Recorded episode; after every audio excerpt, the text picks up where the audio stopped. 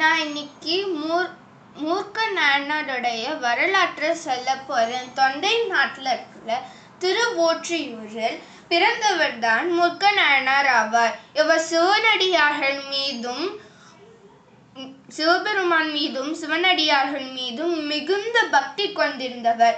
அடியார்களுக்கு அமுது படைப்பதிலும் பொருளுதவி செய்வதிலும் வல்லவராக இருந்தார்.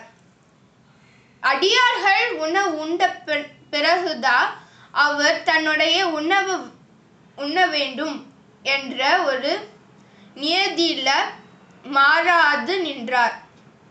அப்ப காலம் செல்ல செல்ல இவரை தேடி வரும் அடியார்களோட எண்ணிக்கை அதிகமாயிட்டே இருந்தது. அதனால நாயநாட்டிலிருந்து இருந்த செல்வம் எல்லாம் கரைஞ்சி போணுச்சு.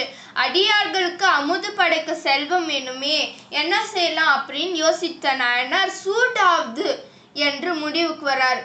சூடாவது வந்து சூட்டாத்துல நாயனார் மிகவும் வல்லவர். அதனால அவர் ஊர்ல இருக்கிறவங்க அவரோட சூதாட விரும்பல. அதனால என்ன பண்றாருன்னா கும்பகோணம் புறப்படுறார். அங்க பலரோட சூதாடினார். அதுல கிடைக்கிற பொருள் பொருளால தன் கையில தொடா தன் கையால தொடாமலே அடியார்களுக்கு அமுது படைச்சாரு கும்பகோணம் மட்டுமல்லாம மேலும் பல தலங்களுக்கு சென்று சூதாடினார். முதல் ஆட்டத்துல சிவனருளாலயம் சிவனருளால தோற்றாலும் இறுதியில் நாயனார் வெற்றி பெறுவார்.